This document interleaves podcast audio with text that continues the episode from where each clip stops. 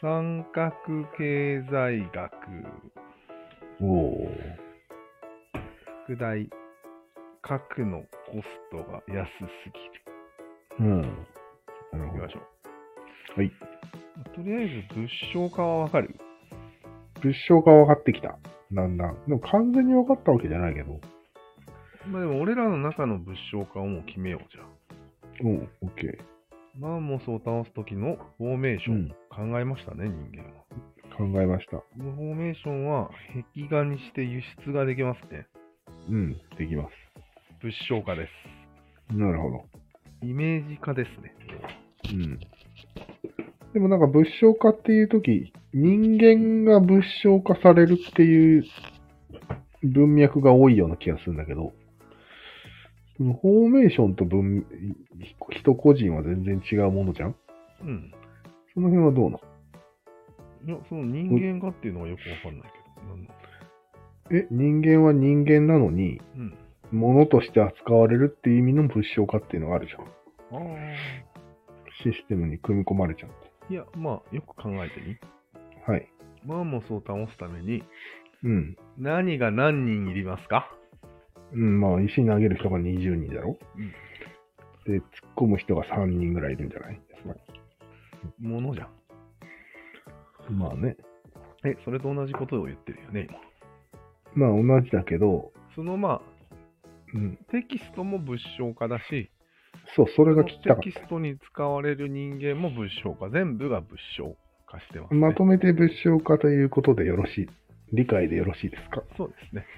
わかりました。理解しました。オーディンも物証化であー、なるほどな。あれも物証化に入るんだ。す。入るね。えファンタジーで何の実行力もないのに物証化でいいのうん。え、なんか物証化を具体的な何かだと思ってますなんか、うん、そうそう。物って名前がついてるから、そうそうそう。物理。でも章が入ってるから、その後ろうん、像ですね。に。マンモスですね。うん。うん。概念ってことでいいの、物証化は。へえ、そうなんだ。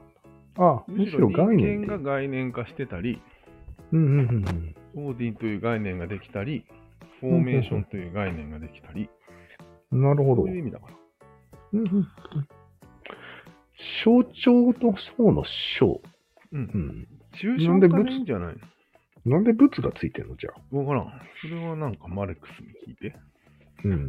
なんか逆にわかりづらい。そうだね。うん。了解です。ここまで了解です。で、うん。まあさっきいい話が出たよね。んフォーメーションには、うん。最初は多分コストかかってたと思うんだけど、うんうんいろいろ増シフト A、増シフト B、うん。うん。いろいろ武器も開発していくと、マンモスを倒すためのコストって低下してきたという歴史があると思うんですよ。ものすごい低下したと思うよ。うん。最後はまず一から考えてないか、一から考えなくていいってだけですごい低コスト化してる。そうだね。だって毎回何回か死んで編み出したんだからね、最初は。そうそう。死ななくてよかっただけですごい。今は鼻くそほじりながらマシンガンがあれば大丈夫だよね。うん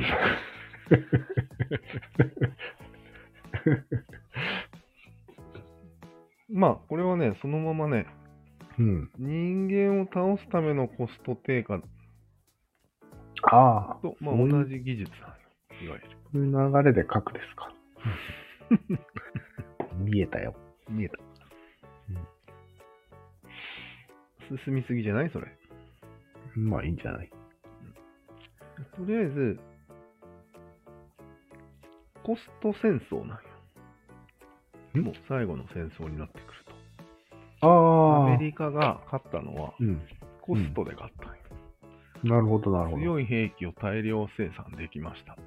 うんこれがもう勝利なんですよ。なるほどね。この世界では。うん。で、ま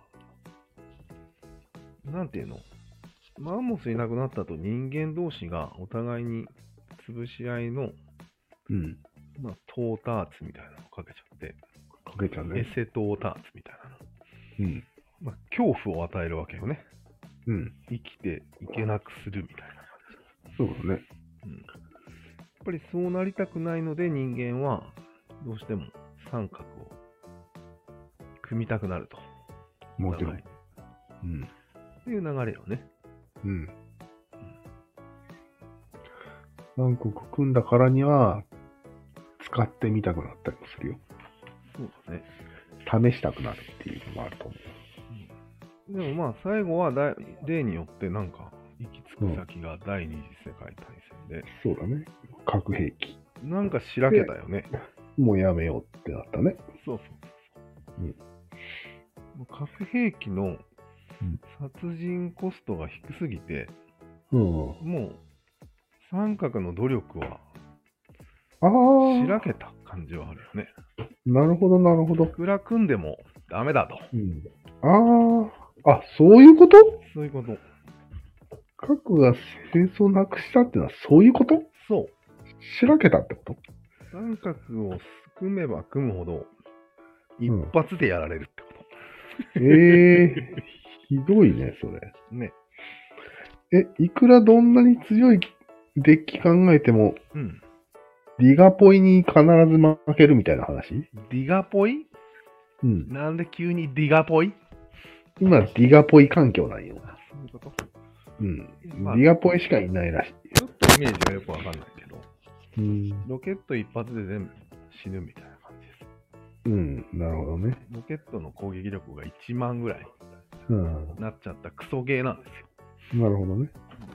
そうなるとやっぱり、そもそも三角に属してもあんま意味なくねおー、そうだね。うん。そうなるね、確かに。国という感覚、ちょっと意味が薄くなっちゃうね。そうなんですね。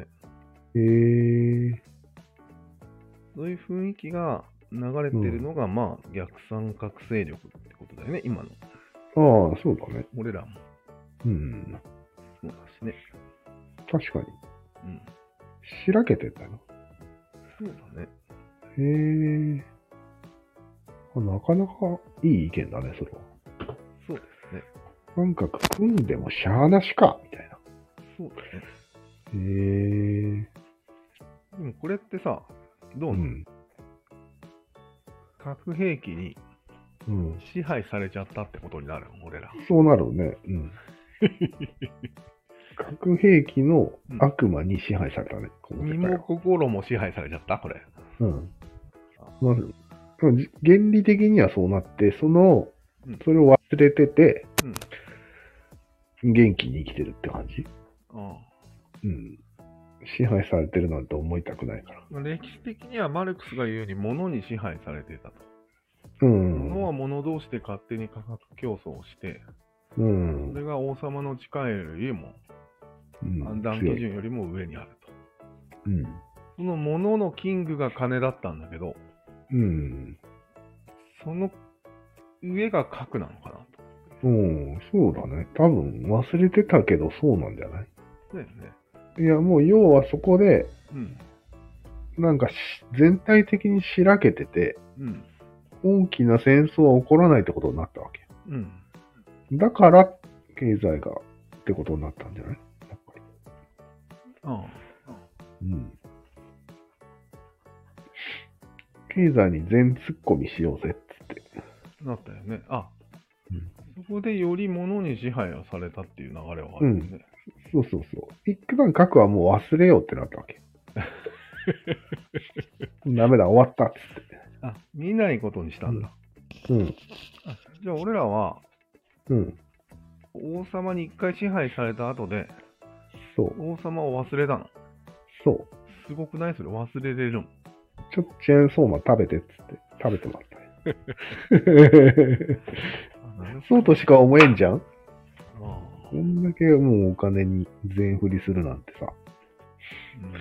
うもうちょっと安全を考えた方がいいんじゃないですかん確かにね。うん。まあいいか、俺の話は。で、うん、まあ結局、お金に支配されてるっていうのと、う三角に支配されてるっていうのは、うん言ってることは同じだよね、ほぼ。うん。同じだね。うん。要は何かに支配されてる感じはするよね、そうだ人ね間は。うん。まあやっぱりここで銀リテラシーが出てくるんだろうけどね。ああ、そんなでもないよ。うん。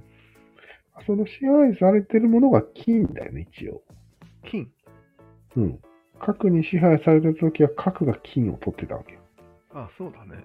その時はお金が金でみんなお金を求めてきたわけ。あでまあもう核というか武力はしらけた。あうん。金金の座から降りた。うん。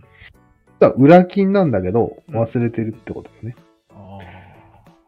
うん忘れてるっていう状況はどういうことになるの急にあ思い出す思い出。うん。誰かが打ったら思い出す。それとも打たなくても思い出す。打ったら思い出すだろうね、きっと。まあ、打つぞ打つぞでも思い出すかね。いや、でも打たないと思い出さないような気がするね。プーチンなんか最近打つぞ打つぞ言ってるの知ってるそうなんだ。うん。でもまあ、このありさまを見ると、本当にない核が力を忘れられてるなら、うん。アメリカは余裕で攻め込んでるよね。まだビビってるから攻め込めないんだもんね、ロシアに。んまあ、そうか。うん。この状況を見ても結構思い出すかもしれないね。そうだね。ちょっと考える人なら、そうだね。それはねっつって、そうなるね。核があるからだよっつって、下り顔で。出た。え出た。でも、よこくいるれ下り顔じゃないよね、よく考えたら。抑止力系の人ですね。下り顔じゃなくて、そっちの方がむしろ正しいね。うん。正しいんだよ冷ね。静に考えたら。うん。正しいんよ。なるほど。ホリエモンが間違ってたんよ。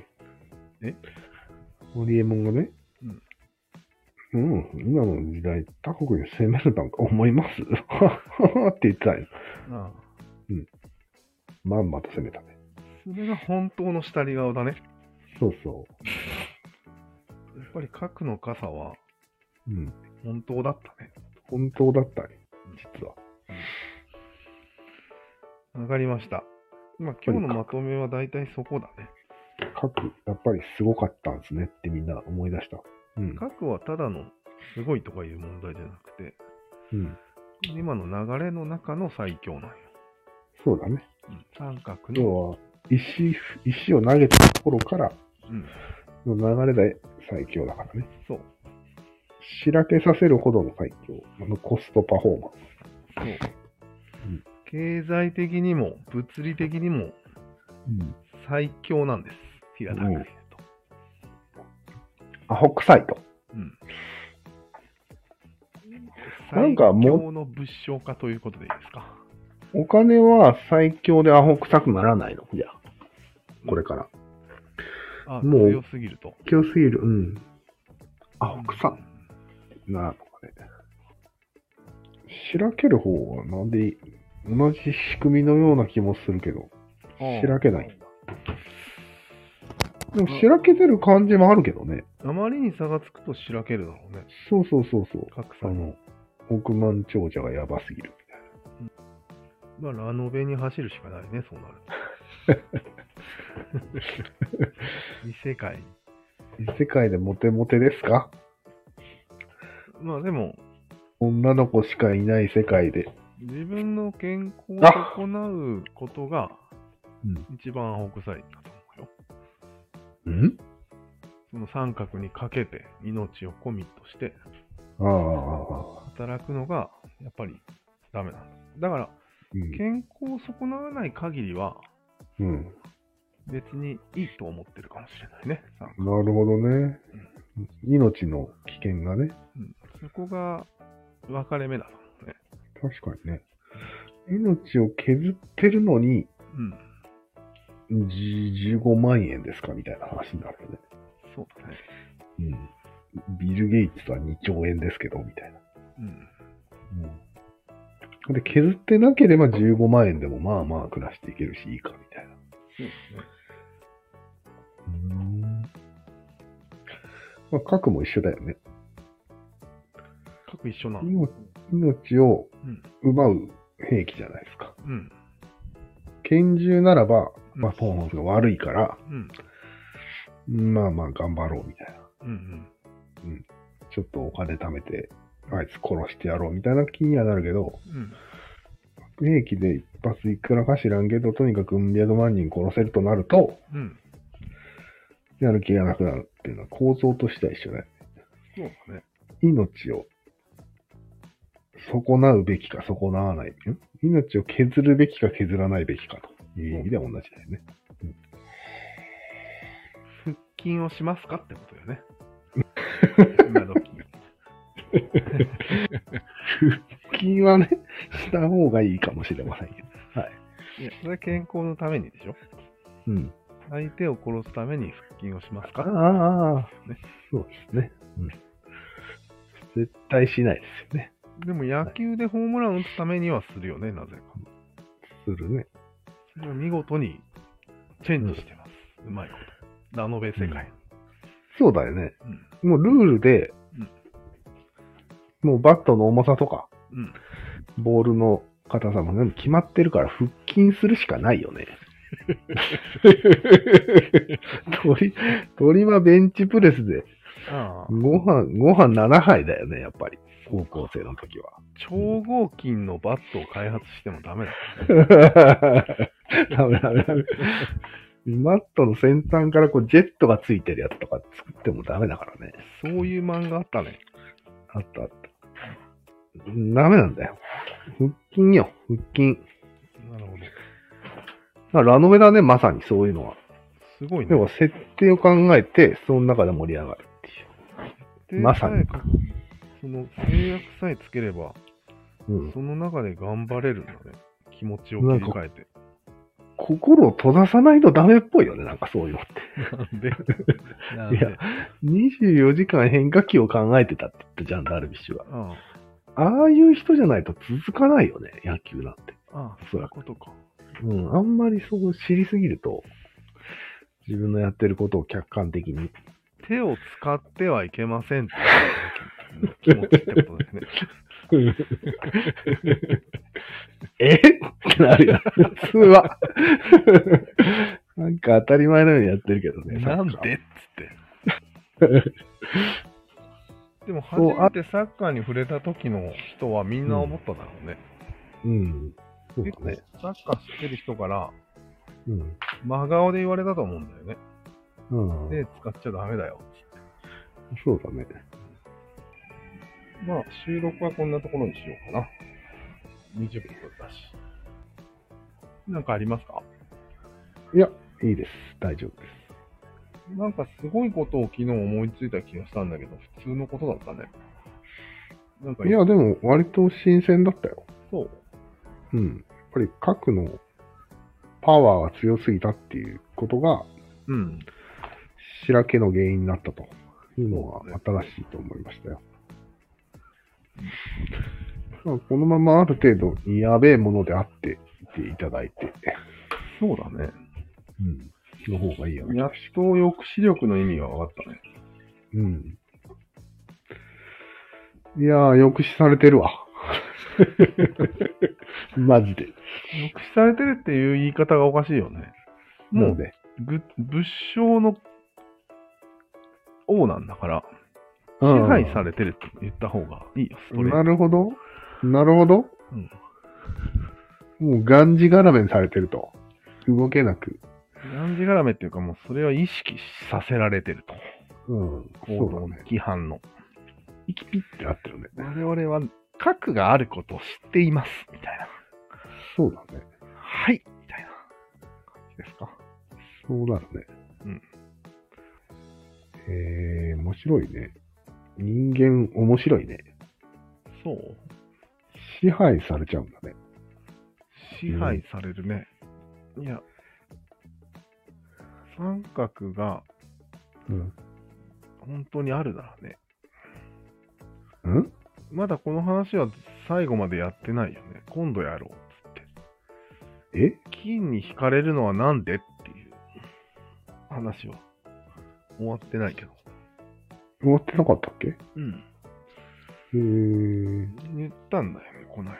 そもそも銀利手は正しいって言うけどさ、みたいな。ああ、なそもそも金利手ってなんだよ、みたいな。ああ、言ってたね、それは。うん。でも、核はめちゃくちゃわかりやすくないああ、核はね、うん。お金もわかりやすいじゃん。お金わかりやすい、あんなバラバラ。物の物の王じゃん。どう考えても物の、その、マルクスの説明で言うと、うん。物の中の王だよね。どう考えてああ、何にでもも。うん。変えれるので、誰一人欲しがらない人はいないっていう特徴があるってやつねそう。あそうなんだわかりやすいよね。うんそれが金になるのって当たり前じゃんっていうぐらい力がある。まあ、要は力よ。パワーよ。そうだね。うん。え、めちゃくちゃ単純じゃん。金って。パワーがあるからみんな求める。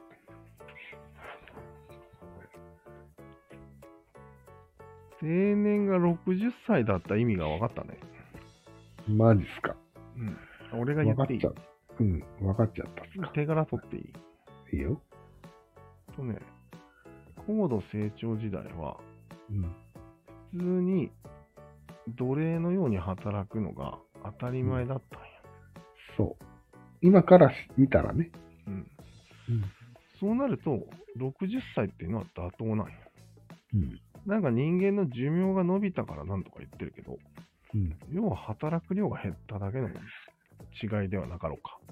働く量。なんていうああ単純、なそういう意味か。はいはい。前は昔15時間だった。うん。すると、もうもっと早く死んでた。うん。死んでたじゃない、まあ、引退してたと。引退したらすぐ死んでたと。これが寿命ということでよろしいですか。そうだね。寿命じゃなくてもいいんよ。うん要はもう働けないくらい疲れるんだと。60歳で。うん、体がね、そこから長生きする人もいるまあ、はし、いろいろあるけど、いはいはい。多分もう60年を超えたら1年たりとも働けないんだと思う。うん、なるほどね。真それが定年っ白になって る。うんそれが定年です。なるほど、なるほど。今となってはもう人によっては75まで働けます。うん。というのと、さっき一つ付け加えたいのが、うん。ロシアに田舎に別荘があるっていうのは、うん。ほ非常に冷静な判断だなと思って。うほうほう。なんでうんとね、戦争になるってことを、まだちゃんと想定しているんですよ。うん。してるね。戦争になると、輸輸入がなくなる。も輸出もできなくなる。うん。輸出と輸入ですよね、都市なんて。うん。モスクワなんて輸出と輸入で成り立ってる。もちろんです。はい。そこではまず暮らせなくなるので、うん田舎で自給自足をしましょうん。う。っていうのが想定されてる仕組みがあれなんだと思うんねう。あのロッジシステムだ。一応、資本主義のテーマを取りつつ、うんいつでも田舎に引っ越せるようなうん。仕組みのある国。うん。なぜみんなそうしないんだいみたいな。なるほど。こういうことしないから君たちは攻めてくるんでしょみたいな。なるほど。銀利手だよ、銀利手。絶対自給自足できる体制って大事だと思うんだよ。ういん。ざという時に。まあね。夢とかじゃなくて、現実に。そうだね。だから老後の夢じゃないよね。うん。でもそれは一応強い国じゃないとダメだよね。核持ってる。とんなね日本みたいに、日本みたいに核も持ってない国が、うん、まあ、どの国に戦争を仕掛けても潰されるだけで終わりだよね。そうねやっぱり核を持ってから、自給自足芋掘り状だよね。いやいやいや、違う。繋がってるよね、これは。いやいや、話が。ロシアは攻めてない から。やめられた。いやいやいや。現実を見てくださあ、そうい。攻めました。攻めたね。はい。うん。でも、持ちこたえてます。うん、なるほなぜですかど。芋だから。核があるからです。ああ、そうだね。核と芋だね。核というものある。うん。揃ってるのあの国は。いや、攻めてません。して。